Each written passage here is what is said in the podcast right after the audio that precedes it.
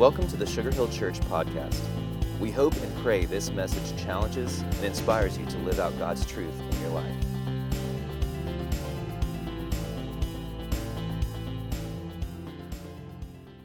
If you have your Bibles, open them up to an Old Testament book called Daniel. Now, if you have your Bible on your phone or a tablet, go and turn your Bible on and look for Daniel in the Old Testament. Let me give you a little backstory of what's happening in Daniel chapter 1. So, the king in a place called Babylon has taken into captivity Daniel and a group of other young men, and he's going to set them apart, and they're going to go through the John Maxwell School of Leadership with them in Babylon.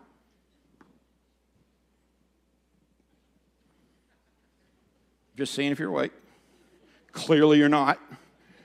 That was a joke or intended to be one. A little golf clap would be cool for something like that. Just way to go, Chuck. He tried. Thank you. Thank you very much. So he's taken them, set them aside, and they're going to eat separate food and they're going to learn how to live like the king. So the king has determined this is the meat you're going to eat, this is the wine you're going to drink, these, this is what you're going to do. You're going to say it like me, you're going to eat like me, you're going to live like me, and this is the rule of the land because I want you to wind up being little kings like me. Now, Daniel, the problem is that Daniel has made a vow before his God that he is not going to defile his body by eating the meat and the wine of the king. Now, it has nothing to do with the fact that, that it's alcohol or that it's red meat. This isn't the issue. The issue is he had made a promise before the Lord that he would not eat what we would probably consider unkosher today. Are you with me? And so he's made this promise before the Lord. But the king has got this chief of staff who has a helper, and the helper is bringing the food to Daniel and his boys. And so Daniel says, I'm not going to eat that food. I'm not going to eat that meat. What I want you to do is feed me nothing but vegetables and water. It's the first time we, we learn about the Daniel diet right? The Daniel fast comes into play in the first chapter of Daniel. And he says, Do this. I'm just going to eat vegetables and water. And you can test me at the end of 10 days. Me and my boys, that's all we're going to do. You can feed everybody else whatever you want. You can give them something to drink, whatever they want. But this is what we're going to do. And the guy literally says in scripture in a minute, he says, When you do that, if you're looking pale or weak, then the king's going to cut my head off. So, you know, he's taking this pretty seriously. So in Daniel chapter 1, we read beginning in verse 8, these words But Daniel was determined not to defile himself by eating the food and wine given to them by the king. He asked the chief of staff for permission not to eat these unacceptable foods. Now, God had given the chief of staff both respect and affection for Daniel. But he responded, I am afraid of the Lord, my, the king, who has ordered that you eat this food and wine. If you become pale and thin compared to the other youths your age, I'm afraid the king will have me beheaded. Daniel spoke with the attendant who had been appointed to the chief, to, to the chief of staff to look after Daniel, Ananiah, Mishael, and Azariah. Please test us for 10 days on a diet of vegetables and water, Daniel said. And at the end of 10 days, see how we look compared to the other young men who are eating the king's food. Then make your decision in light of what you see. And the attendant agreed to Daniel's suggestion and tested them for 10 days. And at the end of 10 days, Daniel and his three friends looked healthier and better nourished than the young men who had been eating the food assigned by the king. So after that, the attendant fed them only vegetables instead of the food and wine provided to the others. Now, here's how we put all of this into sense. Now, the context it was written then, when we understand the context and why it was written then, we can understand the context for us today. Don't get caught up in the fact that meat, vegetables, and wine are the issue. These are not the issue. The issue in the story is a lesson that Daniel is teaching to the king and those that want him to be something he was never built to be.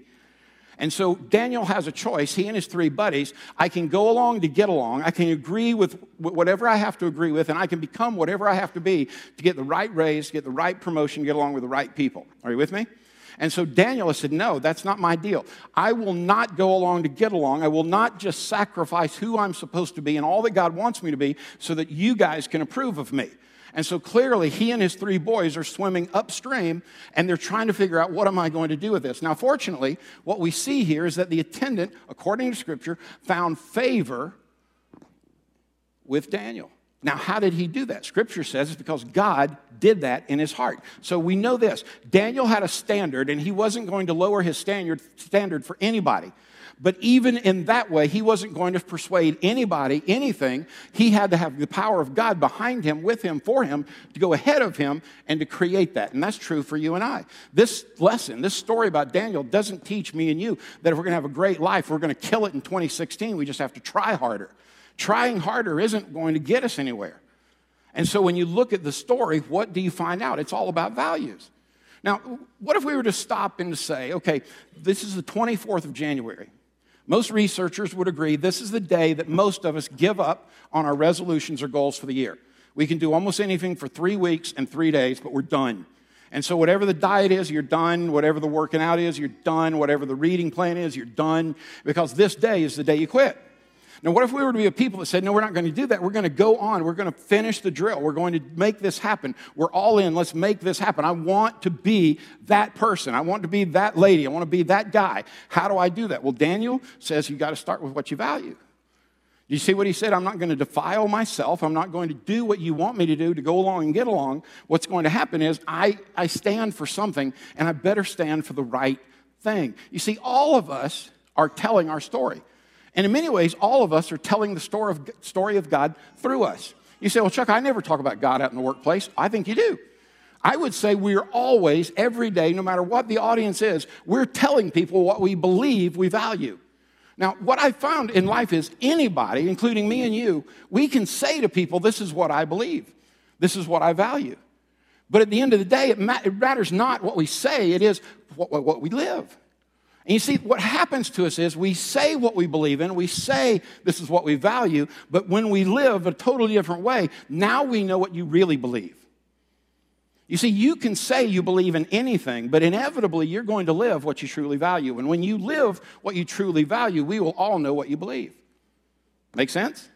And that's what happens in our life. This is why we put on the right show and we get all holy and righteous and self righteous. And we show up at church and you come as many Sundays as you come. You, you, maybe you give, you go on a mission trip, you serve in the children's department, the youth department, you do all the deal that you do. And you're thinking, okay, I give God an hour on Sunday, or I maybe even give him two hours. And in doing so, I've done my deal. But then you go, go to work tomorrow, or you go to the tennis courts or the ball field tomorrow night, whatever you're doing, and then there's a totally different person. And every time we do that, we're telling the story of God through us as we see it. And so, how do people know God when they see the story that you're living? And it's a question we ask ourselves because at some point we have to say, what do we truly value? Now, eh, there, there have been times in my life where I have had a brokenness and heartache and sorrow. And in that moment, I have to fall back onto something that is substantive in my life. And I've determined it's going to be those things by which I value. And my desire is that my life would be in line with what I say I value. Because what I truly value are four things. It's that simple for me. The first one, I, I value my relationship with Jesus. Now you say, well, Chuck, you're supposed to say stuff like that. I mean, you got reverend in front of your name and you got pastor in front of your name. You're supposed to say stuff like that. But you know what I found is I can say it from the depth of my soul because in the times when I've been most heartbroken, in the times when I've been most afraid, in the times that I've been more fearful of life, what I've discovered is He never leaves me. I mean, going across the Sea of Galilee, he was with the disciples, and, and it's raining torrentially, and you got clouds and thunder and lightning and waves, and the disciples are scared to death that they're going to drown in the storm. They wake Jesus up in the boat, and what does he do? He stands up and says, Peace, be still. In our life, you know what Jesus wants to give us more than anything is peace. We might live in peace with God, with others, that we might be at peace. So I value my relationship with Jesus. You know, the second thing that I value most is my loving affection and adoration for Jenny and our girls. You know, many things in my life have already been determined because I wouldn't want to break their heart through my stupidity. And so you, you can look at my browser history anytime you want because I don't want to break that trust. You can look at this bank account. No, anytime. I don't want to break this trust. I, I have an adoration with all six girls, and now with, with two husbands added to it, and June will be five grandchildren. And I, I don't want to make a stupid decision that costs me that. So these are values that have already been determined. The third one is I never want to stop stretching and learning. I don't, because the minute I surrender my willingness to learn, I've surrendered my right to lead. We're people who constantly need to be stretched and grown. I don't want to stay a baby Christian. I don't want to sit here and be all my life saying, okay, now what does that mean? And what does the New Testament have to do with this? And how does the Old Testament play into that? I want to know what God's doing. I want to know how I play into his redemptive plan of life, don't you? That means you got to be stretched. You've got to constantly learn. You've got to open up and let God do what only he can do in our life. And then, fourth, I never want to stop being in search for peace and freedom. I want to be at peace. And I want the freedom to live for Christ and do all that He wants me to do. What, what is it you value? Because inevitably, what you truly value, like Daniel, you will show it or you'll prove that's not what you value. There's only two roads here. It's like, like Yogi Berra said when you come to fork in the road, take it. And what we have to do is choose which way do we go. Are we going to prove this is what I really value, or am I going to disprove this is what I truly value? And so I look at this and I say, Daniel was a guy that we know he wouldn't give up and he would remain consistent. Now, there's a word that I want us to focus on today consistency. I mean, there are some things in life that are totally consistent, aren't there? I mean, like when you have problems and you call the cable company or, or some, you're going to be on hold for like an hour and three days. That's consistent, isn't it? Yeah. You know what's consistent?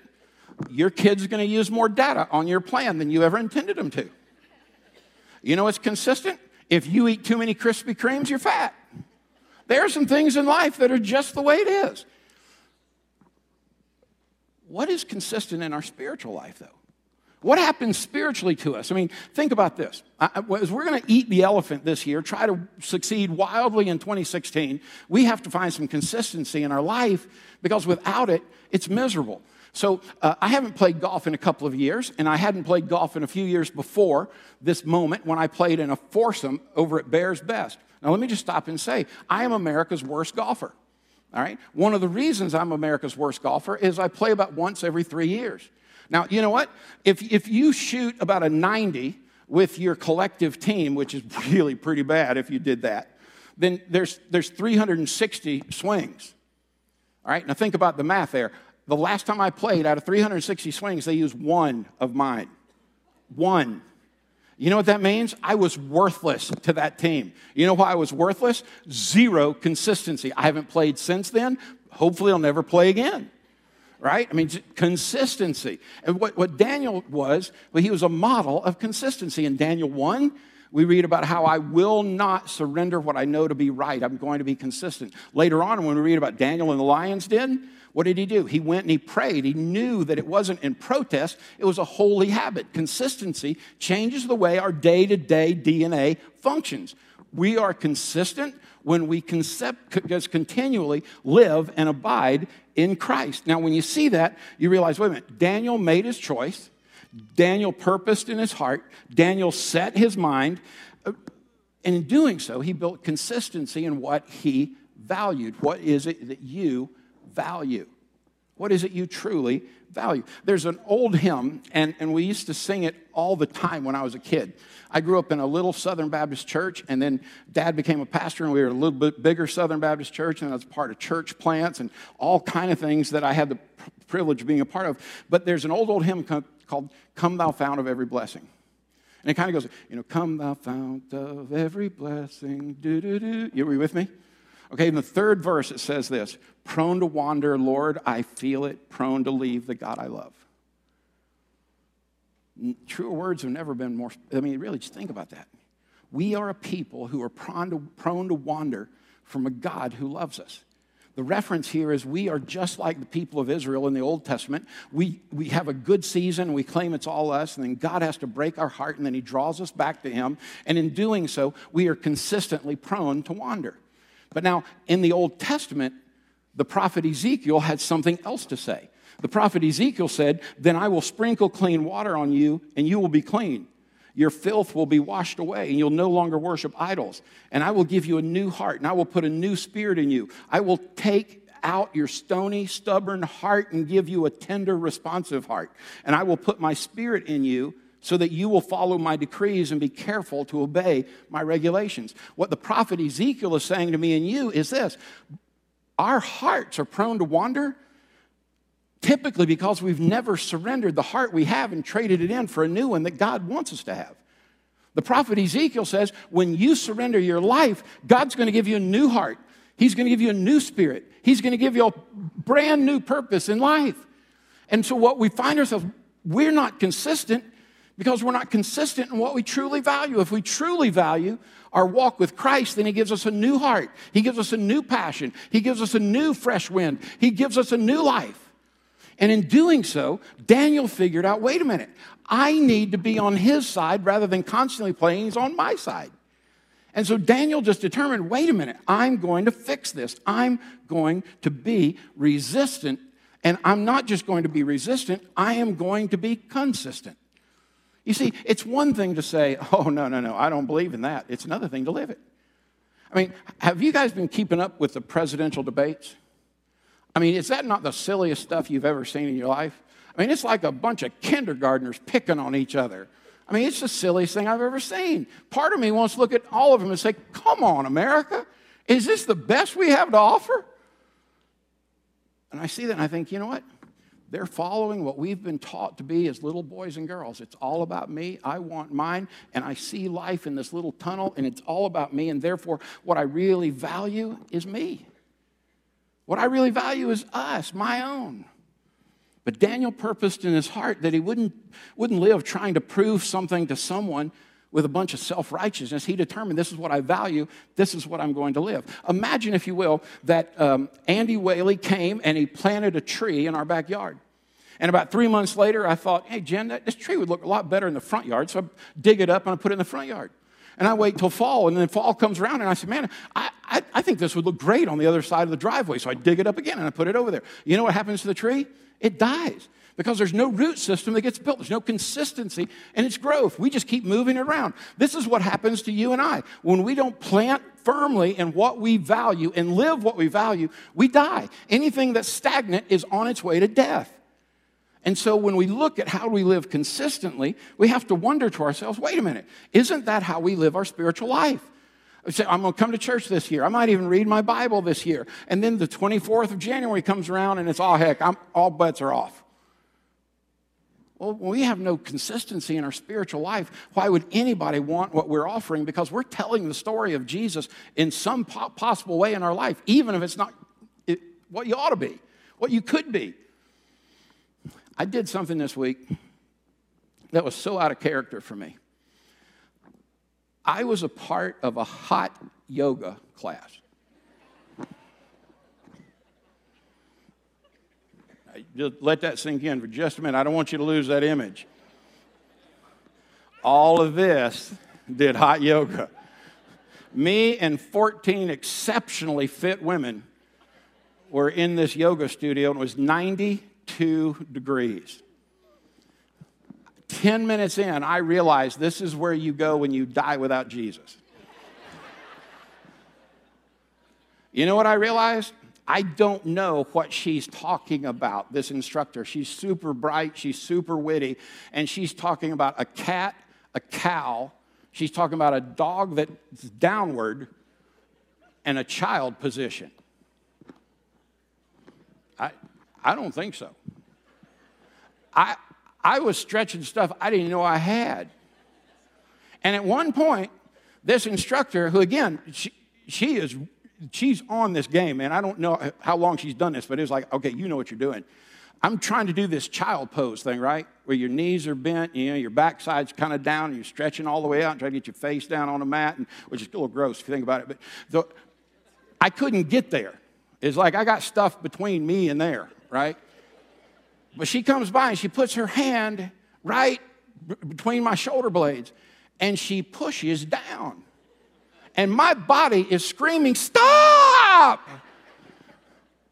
And then when I got there, it's like, boom, yeah, I got this. When I got done, I was so tired. I was exhausted, partly mentally because I had no idea what to do, and everybody else in the room seemed to know what to do. I mean, these were really gracious people. They didn't laugh at me. I mean, they kind of clapped, way to go, you know. But then it was all said and done, man. You see, you, you get that om part thing of the deal, you know, where you, are laying down and the lights are out and you got like the chill music going on. And I found myself praying for many of you that would ask me to pray for you this past week. And I thought to myself, this is what it's like to be stretched. This is what it's like to, to be in a place, to, to be where you've never been before where God is wanting in our life to stretch us and to prepare us and to open us up and let us be aware of His goodness and His power and His love. And I thought to myself that I, I was embraced by these people who knew I didn't know what to do. And I thought that's the way church is supposed to feel. We're supposed to sit down here, and if you don't know, do I raise my hands? Do I sing? Do I, what do I do? Is it okay to talk? I mean, what do I do? And I look at both of those and I say, you know, consistently, I, I want to be a person that really does value my relationship with Jesus. I, I, I want to I wanna love and adore Jenny and my girls. I want to grow. I want to stretch. I want to become all that God wants me to be. I want to find peace. I want to find freedom. And could I say to you, I want that for you. I want that for our church.